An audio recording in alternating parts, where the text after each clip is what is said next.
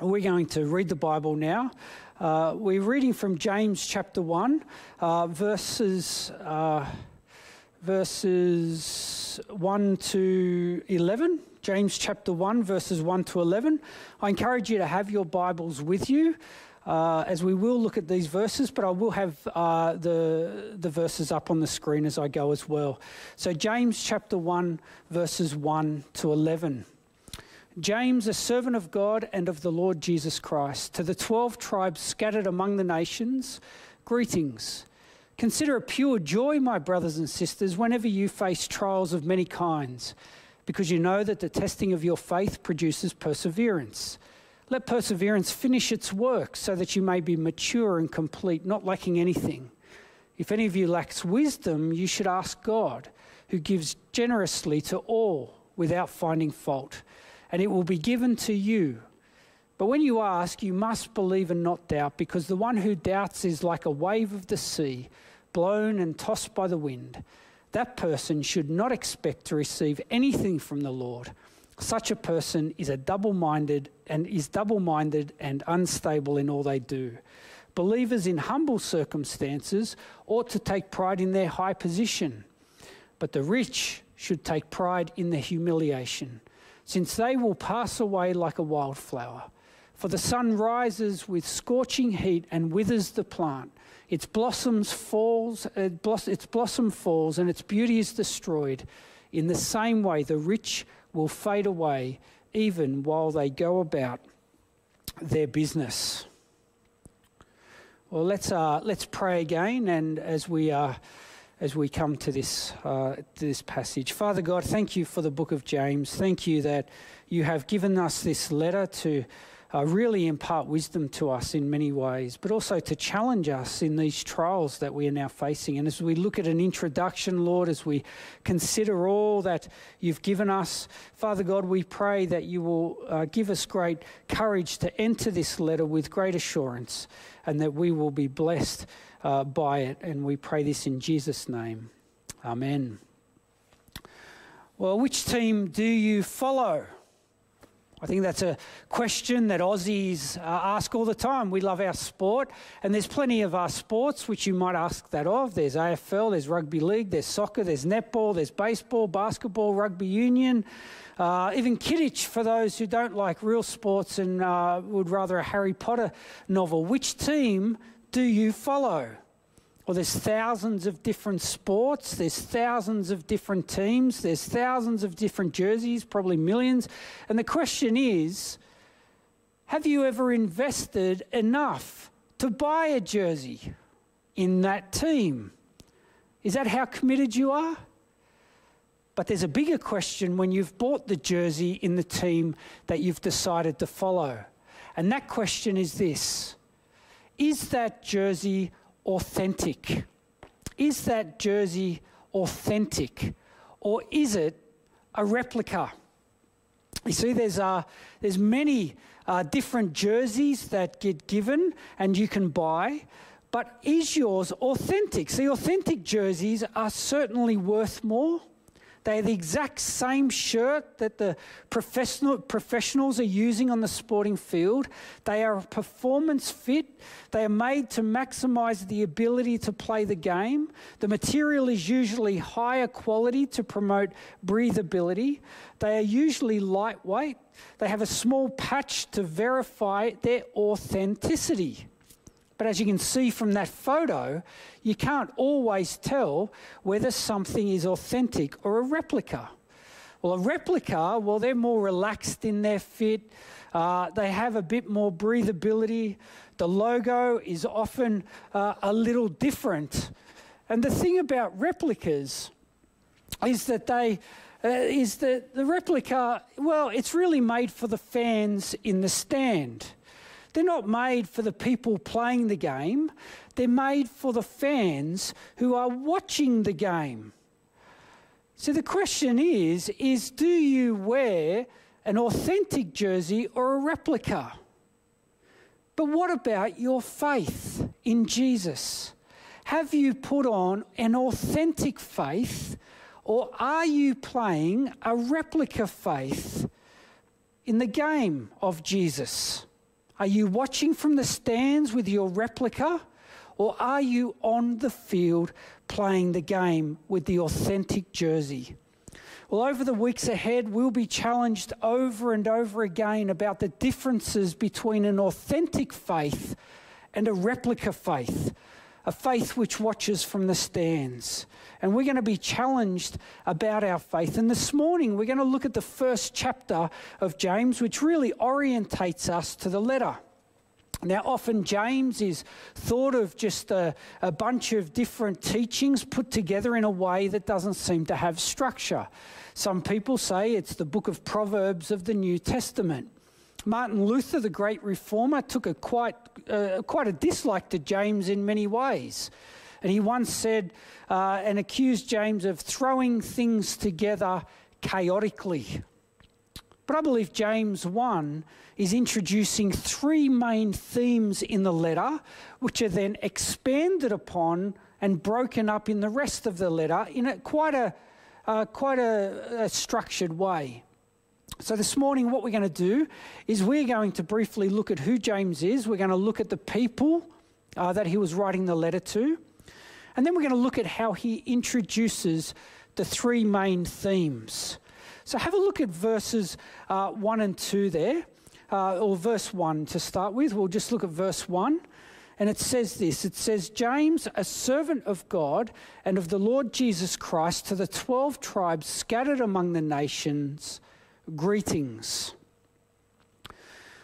Well, it's well accepted that James wrote this letter, and generally that there were three Jameses it could have been, but most people have uh, come to the conclusion it wasn't the two apostles, uh, which were also named James, but this is actually the brother of Jesus, Jesus' half brother, the son of Joseph and Mary. Uh, we are confirmed that he existed in Mark chapter 6, verse 3. And we also know from Acts uh, that he became quite a prominent figure in the church. In Acts 15, he was at the forefront of the Jerusalem church. He was an elder there as there was discussions around what to do with the Gentiles who were coming to faith. There was a big push from the Jewish Christians, which this letter has been written to, a big push to have them circumcised, to have to fulfill the requirements of the law. Well, James was at the forefront there to say, no, they shouldn't be circumcised. It is now, uh, it is now salvation by faith through grace, uh, by grace through faith, and, uh, and in Christ, and that they should just be encouraged to leave their old way of life. Now, I want you to notice uh, here in James uh, chapter 1 that he says that he is the servant of God and of Jesus Christ, the Lord Jesus Christ. Now, what's fascinating about that is that this is the brother of Jesus, and very few letters actually mention both the servant of God and of the Lord Jesus Christ. And the word for servant here is really an emphasis on being a slave. See, James saw Jesus as his master the Messiah, the Saviour of God. Now, think about how significant this is. I'm not sure if you've got any friends or you, maybe you have a brother yourself. Um, I, I know that whenever two brothers get in a room, I've got mates who have brothers and I'm friends with both of them. If anyone's going to claim anything about themselves, the other brother is going to shoot them down because they know the realities. They've grown up with this guy. They know his flaws. They know what he's, he's capable of and not capable of. And I tell you, if anyone was going to shoot Jesus down in flames, it was going to be his own brother. The guy he possibly shared a room with at home growing up. Now, I don't have brothers and sisters, uh, brothers, but I have three sisters, and it's different. I've got two boys at home at the moment, and sibling rivalry is a real thing. And I have no doubt it would have happened in Jesus' home. And I tell you, the fact that his brother is bowing to him, calling him Lord, and declaring himself as slave, well, that's significant. Well, who are uh, who are the readers here? Well, we're told uh, that they are the 12 tribes scattered among the nations.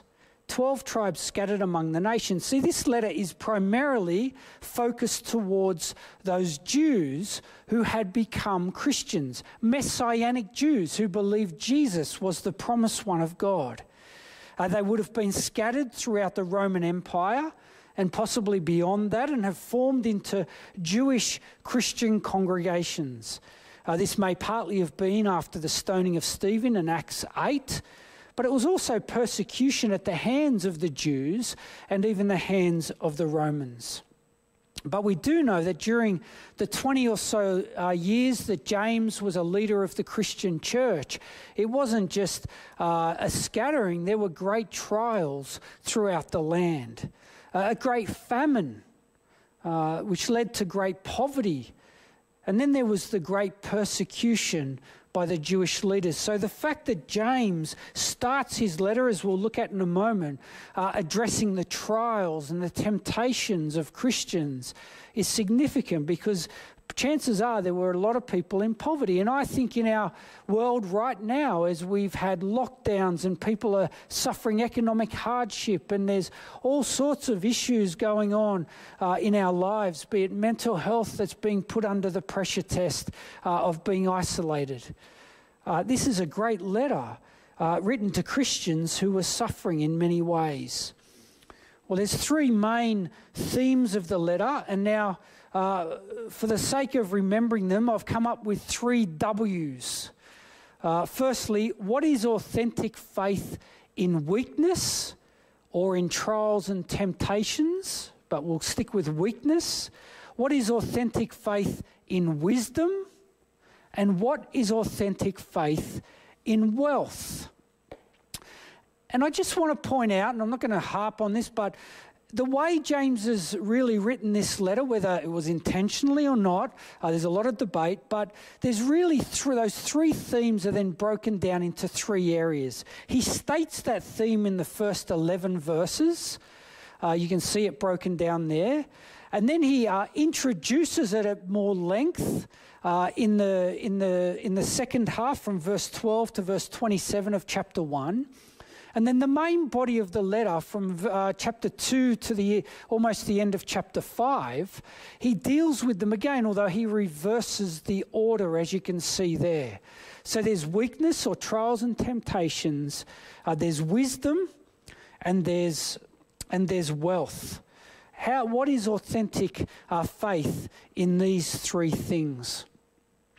Well, I'd like you to ch- turn uh, to verses 2 to 4 of James chapter 1, where we're just going to now go through those three uh, main areas that he's introducing. We're not going to spend a great deal of time in them today. We're going to come back and have a greater look as we go into the main body of the letter.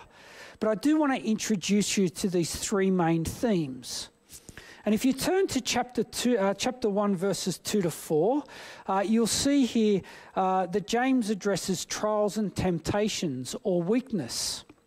He says, Consider it pure joy, my brothers and sisters, whenever you face trials of many kinds, because you know that the testing of your faith produces perseverance.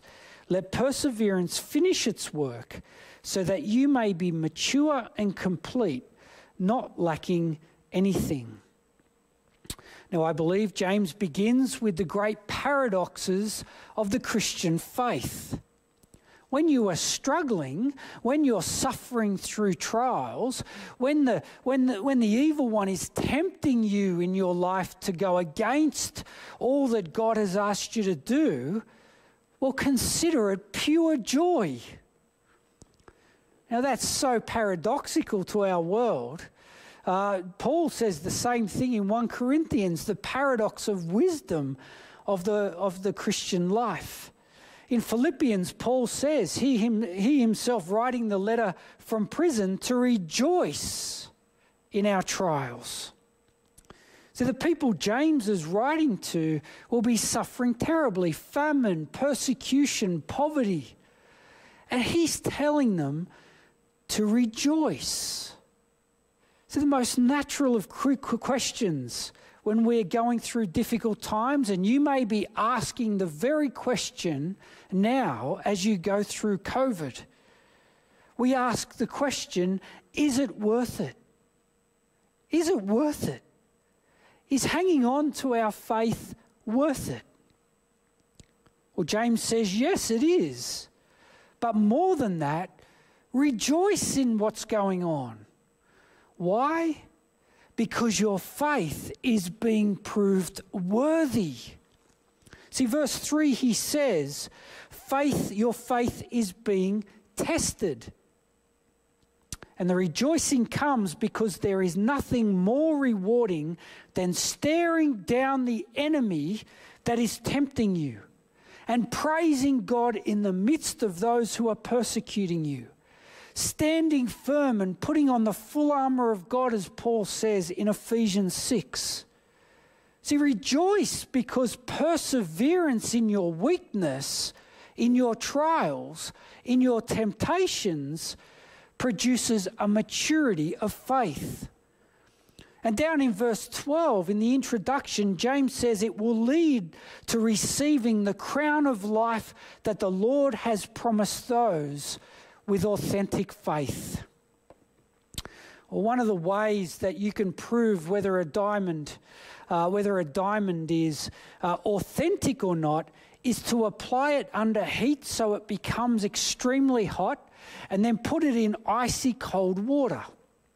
See, as you probably know, that if you're washing up and you've used really hot water, uh, then, then you put that glass and you put glass in a hot water and then you put it straight into cold water, it'll crack. Well, if you apply the same pressure to a diamond, it won't crack. But if it's a fake, a cubic zirconia or it's glass, then it will break. See, an authentic diamond can withstand the heat, a fake diamond can't. Under the heat of trials and temptations, authentic faith will stand firm. It will not crack. It will be proven to be worthy. So perhaps we can see COVID as this. See, history shows that no generation is without trials, without temptations, without struggles. We are being exposed by this virus. The heat on churches, on Christians, and on our faith. It's another level being applied. Our world's moving to a secular world. Our schools are pushing us out. And here's another thing to put us under pressure. Well, are you standing firm? See, I know you love watching me on TV, and so many of you have said how they enjoy getting up on a Sunday morning and you make your coffee and you turn the TV on, and there I am, boom. And I've even seen uh, pictures of me on Facebook, as disturbing as it is, with a TV at the end of your bed with your slippers and my face in your bedroom. I don't know how disturbing, there couldn't be much more disturbing. But in a sense, you think of that picture of us doing church with our coffee and our slippers and our, and our dressing gowns. And I know you don't have much choice about this right now. But I worry that that's actually how we can easily do church, even when COVID and isolation and lockdown isn't here. It might not be in our beds, but where we come on a Sunday, we get our coffee, we sit down, we, we receive, we have a bit of a grumble if it's not what we like. But hey, you know, we're generally happy and we go on our merry way in our dressing gowns and our slippers. See, the question is, is that is your faith authentic? And it's in these times where we need to stand firm in our faith, but more than that, to rejoice. Because as we move through this COVID, we don't just stop being Christian. We don't just stop doing the work of the kingdom. It just needs to happen in other ways. Be creative, look for ways to express your faith. Remain holy, don't be tempted. Resist the temptation of the devil, and he will flee from you. So, whether it's COVID or many other trials happening in your life, rejoice because your faith is being proven as authentic. Well, the second major theme James introduces is authentic faith in wisdom. If you just have a look at uh, verses 5 to 8 there, he says, he says, if any of you lacks wisdom, you should ask God, who gives generously to all without finding fault, and it will be given to you. But when you ask, you must believe and not doubt, because the one who doubts is like the wave of the sea, blown and tossed by the wind. That person should not expect to receive anything from the Lord. Such a person is double minded and unstable in all they do. See, wisdom has always held a great place in God, in, in, amongst God's people. The Old Testament is filled with books of wisdom Proverbs, Psalms, Ecclesiastes. King Solomon was praised for asking God for wisdom and not wealth and riches. Wisdom is living in accordance with right reality.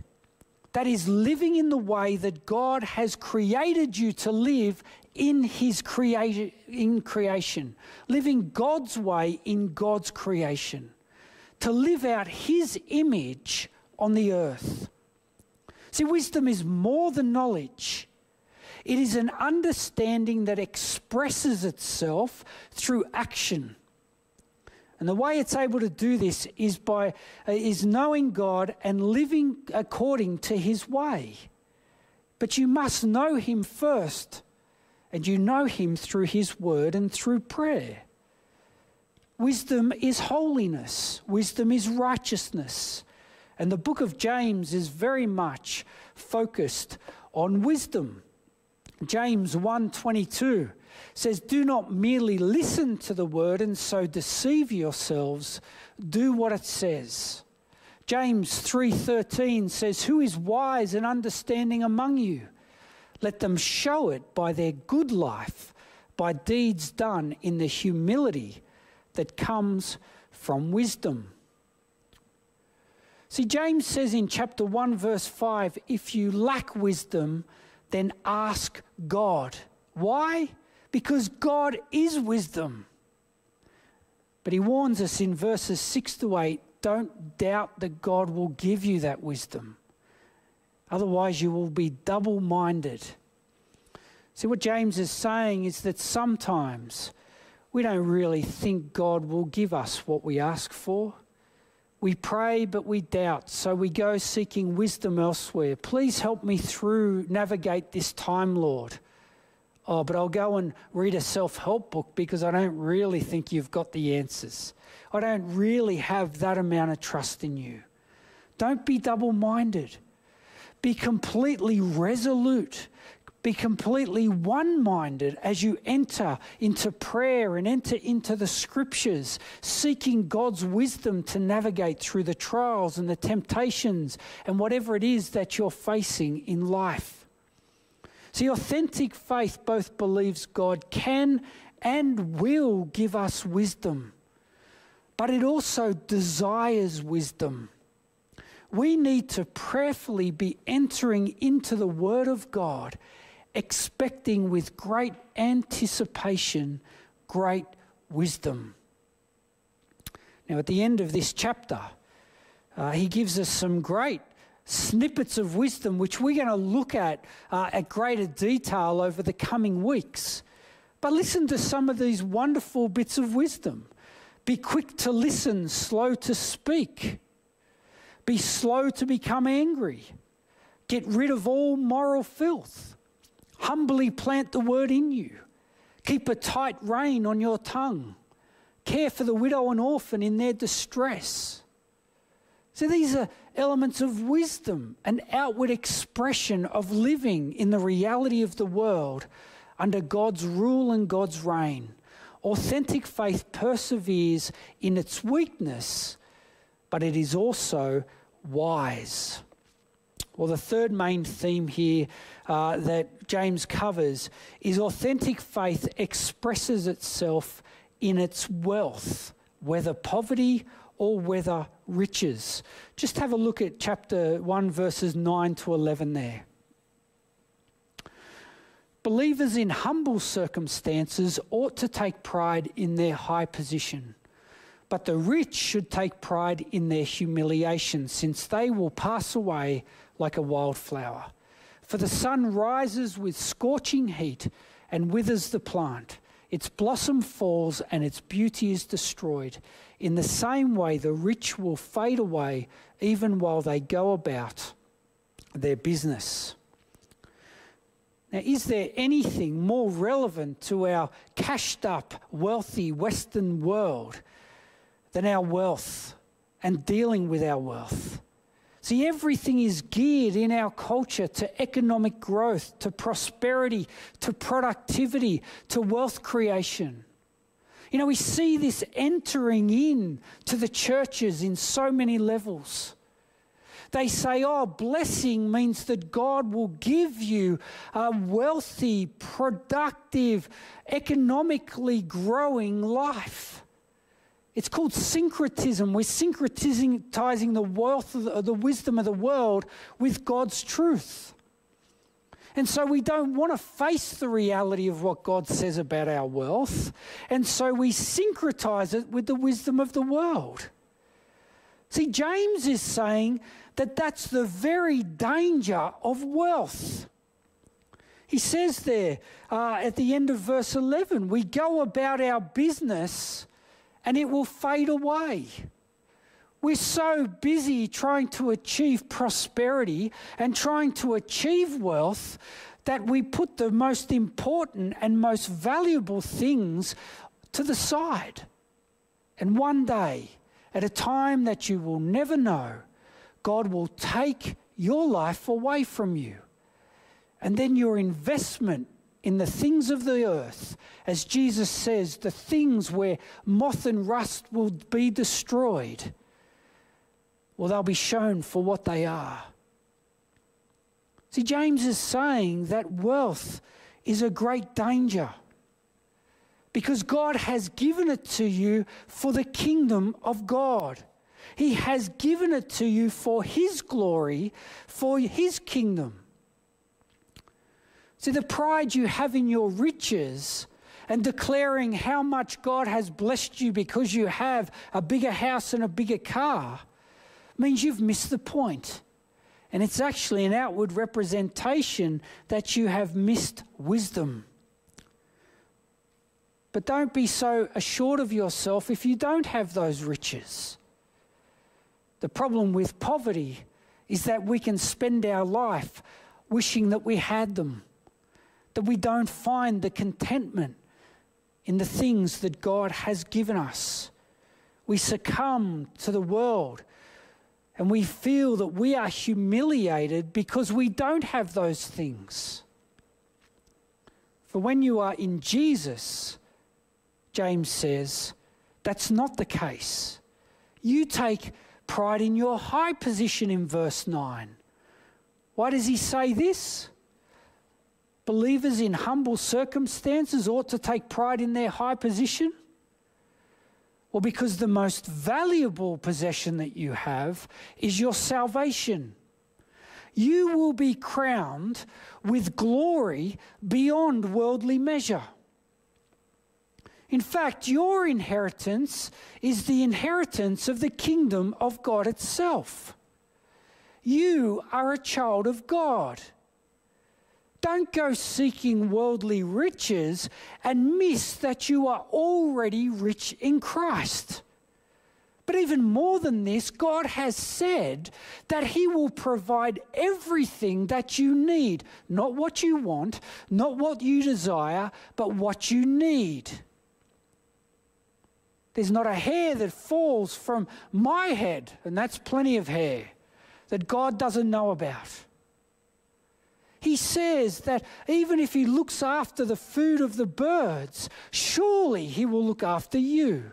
Look at the lilies. They are crowned with more, they are dressed with more splendor than Solomon. But no, put your efforts into the very thing that is your great riches, and that is the kingdom of God that you have inherited and that you will inherit in the day to come. Pour your energy into the true kingdom of your inheritance. See, what other promise do we really need to be satisfied, content, and at peace than that God will provide what we need? This week I've been going through in my devotions 1 Kings, and we come across Elijah. God sends him to the widow of Zarephath. She's not even part of Israel. Zarephath's outside of Israel. But he goes, and she's preparing the last meal that she has for her and her son because she's got nothing left. She's preparing it because she's about to die with her son of starvation. Elijah says, Make me some food with that. What does she done out of her faith and her respect for the man of God? She makes him food out of what she's got left. Or then God blesses her with all that she needs flour that never runs out, oil that never runs out. See, you rich people, what is authentic faith with your riches? Well, we're told here it's to look after the poor, those in need, with your wealth. And I can guarantee that there's very few of us who aren't rich in our culture here. Verse 27 says, Religion that God our Father accepts as pure and faultless is this to look after orphans and widows in their distress, and to keep oneself from being polluted by the world. So the widow that put in the few coins out of her poverty, and Jesus draws attention to her, surely she'll never be forgotten. But all those riches that put in into the treasury out of their abundance, well, we don't know who they are. See, this is the this is the wisdom in how to use your riches for the kingdom of God. Don't get caught up in a day where you're going about your business and you haven't paid any heed to the kingdom of God. See, authentic faith is worn by those, authentic faith is worn by those who are part of the game, not by those who are looking on from the sidelines. That faith is a replica, it's an imitation, it's not authentic. And throughout the churches all over the world, both are there. The question for us as we lead into James is do you have authentic faith? Have you put on the authentic jersey of Christ and you are on the field playing the game, playing it out in your weaknesses, playing it out in wisdom, and playing it out with your wealth.